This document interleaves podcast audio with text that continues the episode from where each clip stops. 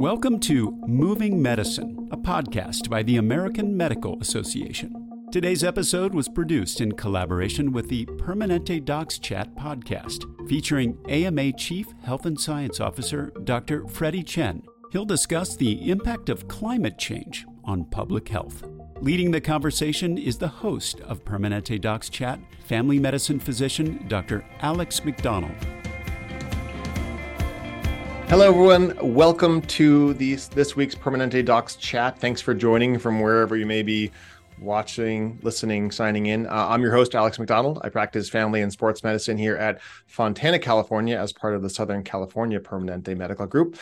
Today's chat is another collaboration with the American Medical Association, which I'm very excited about. Today, we're discussing health and the climate and the warming climate with Dr. Frederick Chen, who is the Chief Health and Science Officer at the American Medical Association. So welcome, Dr. Chen. Great. Hi, Alex. Call me Freddie. And all right, Freddie. It's great to be here. Thanks so much for having us. Awesome. Well, if you're listening to this live on the webinar, if you have questions, you can drop them in the Q&A. We'll try to get to as many of those as we can, but this is only a 20-minute sort of discussion, so get your questions in early, and we're just going to jump right in. So Freddie, tell us who you are and what you do. Yeah. Again, it's great to be here. My name is Frederick Chen. I'm a family physician, trained at UCSF, actually. And so shout out to some of my colleagues from there. And then came up to Seattle, did my family medicine residency up at the University of Washington, and pretty much stayed there for the last almost 25 years, where I was a chief of service at Harborview, which is our county hospital. And then most of my academic work was in health policy, public health, with focus on rural and on physician workforce issues. And then for the last year, I moved over to the American Medical Association, where I'm based in Chicago, and I'm the Chief Health and Science Officer there. I oversee public health, science, and ethics for the AMA. Wonderful. Well, thank you so much for being here. We could go down lots of rabbit holes together regarding health policy and public health and family medicine, but we're going to try to keep this focused on health and the climate today. So just correct me if I go too far off course. Now, there's been lots of weather events in the news recently. The Maui wildfires, the wildfires in Canada as well as Washington, and personally, and most recently, the first tropical storm here in Southern California in 80 years. Yeah. And so, how are these severe weather events affecting people, affecting health, and affecting how physicians and the healthcare infrastructure can respond? Yeah. That's exactly what we're here to talk about today. I'll start by acknowledging all of those extreme weather events that you just mentioned. During the pandemic, I actually served for a time as a medical director for Hawaiian Airlines. And so the folks I worked with there were particularly impacted by the wildfire in Maui, and thoughts go out to them. The governor there, by the way, is a family physician as well, Dr. Josh Green. Yeah, he's the only physician governor in the country. And so he and his team have been super engaged with that. I was just in Chicago yesterday. It was 102 degrees. Came back to Seattle, and there's wildfire smoke here too. So, I mean, all of those things that you just mentioned, they are top of mind, certainly for us at the AMA, KP, but really our patients and our communities as well. And so I think one of the main messages we have today is just as physicians and as leaders in our healthcare organizations, our attention on climate change and on these health effects is important and valuable. It really helps add to the conversation around it, the attention on these problems. And it really adds a, that unique sort of medical and health aspect of it that makes it real for people. And so, we talk a lot about the asthma effects, right? Infectious disease effects, sort of cancer and mortality effects. And so there's an element of that we bring legitimacy to and science to, and we can really sort of help contribute to the national conversation. Yeah, that's such a good point. There are, I think, a lot of physicians who are very passionate about this and understand the direct link between the weather and the climate and health, you know, I think asthma, respiratory illnesses, heat illness, obviously are kind of the biggest things. But there are a lot of physicians who say, look, this isn't something we should be focused on. We should be focusing on more kind of more quote unquote traditional issues as physicians within organized medicine. What do you say to those physicians who maybe don't think this is something that we should really be advocating for? Yeah, you know, it's you know, we used to say that about things like smoking too, right? And right. And so it is definitely part of our evolution. I would say as an organization, by the way, I mean, when we went back and looked at AMA's history in environmental health, and in we didn't call it climate change issues back then, but it goes back actually 100 years plus. So water safety, air safety. So it's actually been a long-standing interest in because, you know, part of our mission is the betterment of public health. And so I think that part has, there's been a longstanding recognition at the organizational level. Yeah, I agree. I mean, I think it's the same reason why we had a hard time getting our heads around social determinants of health, right? And so, you know, but now nobody would argue that racism, housing, you know, education, all have income and poverty, all have effects on people's health. And climate change is definitely one of those. I would also add that it's not just a small group of your physician colleagues who are engaged in this and interested in it. It's a majority of them, and your patients, as we were just talking about, are really affected by it and want to, you know, I think want to hear what you have to say about it. Yeah, and I've had conversations with colleagues who kind of feel, you know, maybe this isn't something we should be delving into over the last, you know, several years, and I've seen them definitely shift position over time and understanding, you know, again, as a family physician, my job is to prevent illness, and if it's not safe for you to go outside and go for a walk, if you know the ozone levels are dangerous for people with respiratory issues, you know, how can we ignore that when it's directly impacting their health? So I'm glad to hear that even from your perspective, you think we are the majority of physicians understand and want to address this issue. What types of effects? What are kind of some of the main effects that you're seeing from your role at the AMA that are kind of the most pertinent health effects that are directly impacting our patients from some of these more severe weather events? Yeah, I would. You know, I think the most common and like CDC's MMWR just today came out with a report around early June and when the wildfire smoke affected East Coast cities, which, by the way, you know, gets a lot more attention than when it happens on the West Coast. Right, exactly. But the days that were the highest sort of, you know, the worst air quality days, there was like an 80%, almost a doubling sort of ED visits and asthma sort of visits and that. So the respiratory and air quality piece is an easy and really, you know, most common example. I've been really focused because, you know, our purview in public health includes a lot of infectious disease stuff, vector-borne illnesses. Mm-hmm. We're hearing about malaria cases, dengue cases, right? Zika. So mosquito and tick-borne illnesses. As the climate shifts, as the temperature shifts, we're going to see more of those, and that's going to be that's a piece of it. And then, as you saw with the wildfires, this is also sort of environmental disaster medicine type stuff, right? And so the it's not just in the world of emergency medicine, but it's, you know, how do you prepare your communities? How can you be better prepared?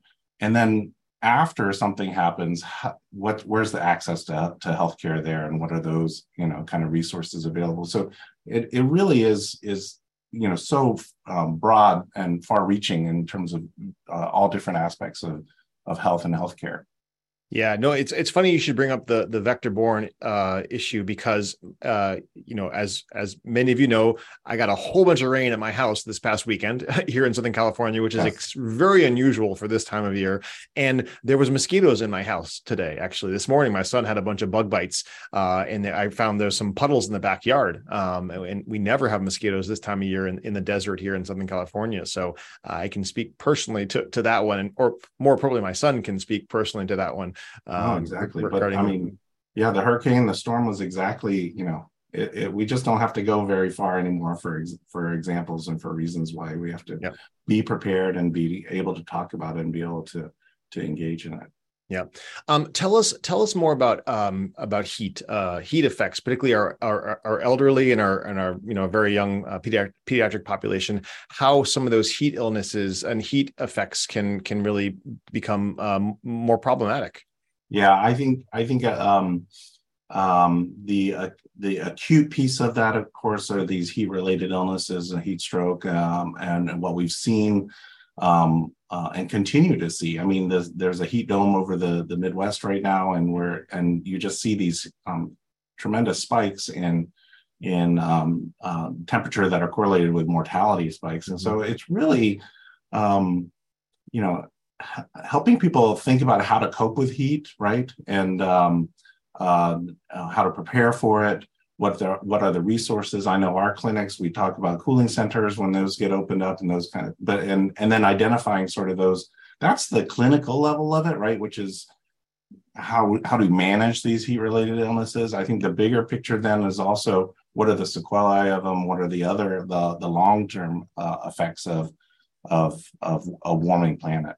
Yeah. Yeah. How can physicians better kind of educate themselves to understand some of these impacts of the climate and health, and how can they help their patients and their communities prepare? Because I think preparedness is obviously a huge component. Yeah.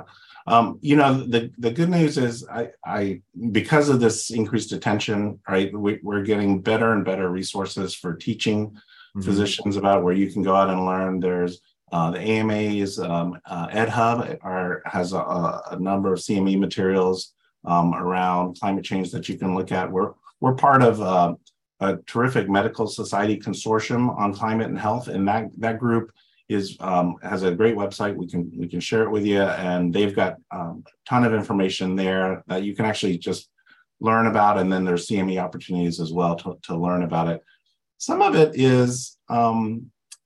I think as a family doctor, it's sort of, it's not so much you have to learn about the pathophysiology of it, right? It's really, let's talk about what this means for your patients, what's happening at home for them, what are they going to do, right? And how can they be better prepared, or, does that mean, do they need to go somewhere shelter-wise? Do they need to go somewhere else? Do you need to, have those kinds of resources available for them? And you and I, we know who our more vulnerable patients are for those kinds of effects. And I think that's the kind of thinking that we have to bring to our exam rooms and to our conversations with folks. Yeah, I think one thing, a lot of patients don't even realize about some of the resources out there. And so I'm always telling my patients, particularly my elder patients, for here in Southern California, I live in a little bit inland where it gets to be 100 degrees regularly, and letting them know that there's a discount they can get at through their electric company if they need to run their air conditioning more often. And I help them fill out the paperwork to apply for those discounts through the electric company. There were cooling stations set up in my community a couple of weeks ago when there was extreme heat, and just making people more aware of those resources. I think there's just so many different, it feels like much like our healthcare system sometimes, it's sort of this patchwork piece, and people just aren't even aware of those parts which don't always communicate. And it can be very frustrating for patients and physicians to kind of know what's available in your community. So is there some specific place, and I'm sure it's highly localized and individualized for every community, but is there somewhere where physicians can learn more about these places and patients can learn more about these places and resources within their local community? Yeah, I've just been starting to see some pretty good resources sort of from CDC, right? Sort of at a national level, and then they will actually break out to local resources based on their on your state and local public health resources. So that's good. And then we're also seeing our state and local medical societies also be really involved with this kind of work too. Yeah, I know one thing that here at Kaiser Permanente, we have a kind of a community navigation tool called Thrive Local, at least here in Southern California, where you can kind of go on there. It's a little slow, just to give yourself some time to do it, to find some local community resources for all different kinds of social determinants of health, to get people the resources they need, just because, again, it's very it's very challenging for some folks to put all. And Alex, before I forget, because you did ask me about kids, and certainly the infants, and they've got a bunch of sort of thermoregulatory challenges that we've got to be mindful of. But all kids of all ages, as they're outside and trying to be active and playing sports, as you know. With the temperature pieces being a really important thing to keep in mind for all of them too. Yeah, absolutely. In my work as sports medicine, especially in August with football players, especially wearing all the pads and the helmet and the heat can make a big issue. And by the way, extra points for using the term thermoregulatory. That sounds very smart when you use that term. I like it. That's right. Well, it is the AMA, so that's good. That's good. We have a question here in the chat. We spoke about this a little bit before, but maybe there's more to expand here. The question, what guidance can physicians give their patients about really preparing for climate events like heat and fires or tropical storms? Yeah, and we have to recognize that, as we saw in Maui, some of this stuff you actually can't, because of the nature of nature. Right. It is about emergency preparedness, right? And there is only some of the stuff. There's only so much you can do. But as we're seeing, we're talking right now about summertime. But in a few months, we'll be talking about sort of extreme cold events as well too. And so it is an opportunity. It's not an every visit kind of thing. But as you're doing anticipatory guidance and you're talking to people about sort of what kind of resources they have at home, the same way we do about housing, stable housing, or about other things. It's sort of what kind of resources do you have? How prepared might you be if it's hurricane season, if it's hot season coming up, right? If it's cold season coming, all those kinds of. I think we're well positioned to be to be talking about those things and asking about. And that it is it's a little bit of a stretch for some of us, but I think it's something that unfortunately we're all facing. Yeah. Yes. And I think when I here in Southern California, when I first moved here, I was worried about earthquake preparedness. And right. Here we are talking about hurricane. It was a very odd shift. So I think that makes a good point. Just kind of preparing just in general for anything. Yeah. And so there's a question in the chat here, which I think is actually a really good one, and I was going to kind of get to it. Unfortunately, a lot of these public health issues have been politicized for probably bad, but for multiple different reasons. How do we help when we have these conversations with patients? How do we prevent it from kind of becoming more political versus about just health and evidence-based medicine? Well, I mean, I think that gets to the nature of our daily work, right? I mean, that is, us in the exam room, us in the hospital with patients, we're bringing it from a trusted source. You're addressing something because of their health, right? You're not addressing it because of politics. We're talking, and that's why we're having this conversation. That's why it was important when the AMA in 2022 declared, climate change a public health emergency, right? Mm-hmm. It sort of elevated it at a level that said, this is not just a political issue. It is a political issue, but it's not just it's actually a health issue. And I'm talking with you about it because of your health, and because we have a trusting, relationship, personal relationship around it. I think that's the fundamental sort of piece of it. That's how you open that doors. It's not something, you pick and choose your time, and you pick and choose your topics and battles with patients, as you know. And so, as good clinicians, I mean, you'll have opportunity to do that. And it's something to keep in mind.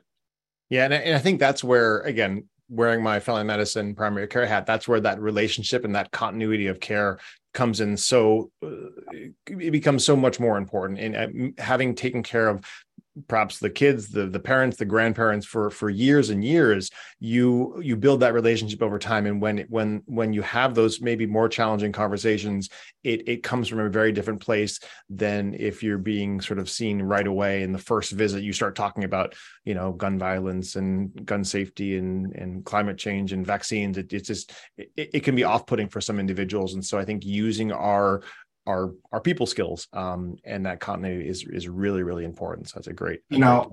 I should also add,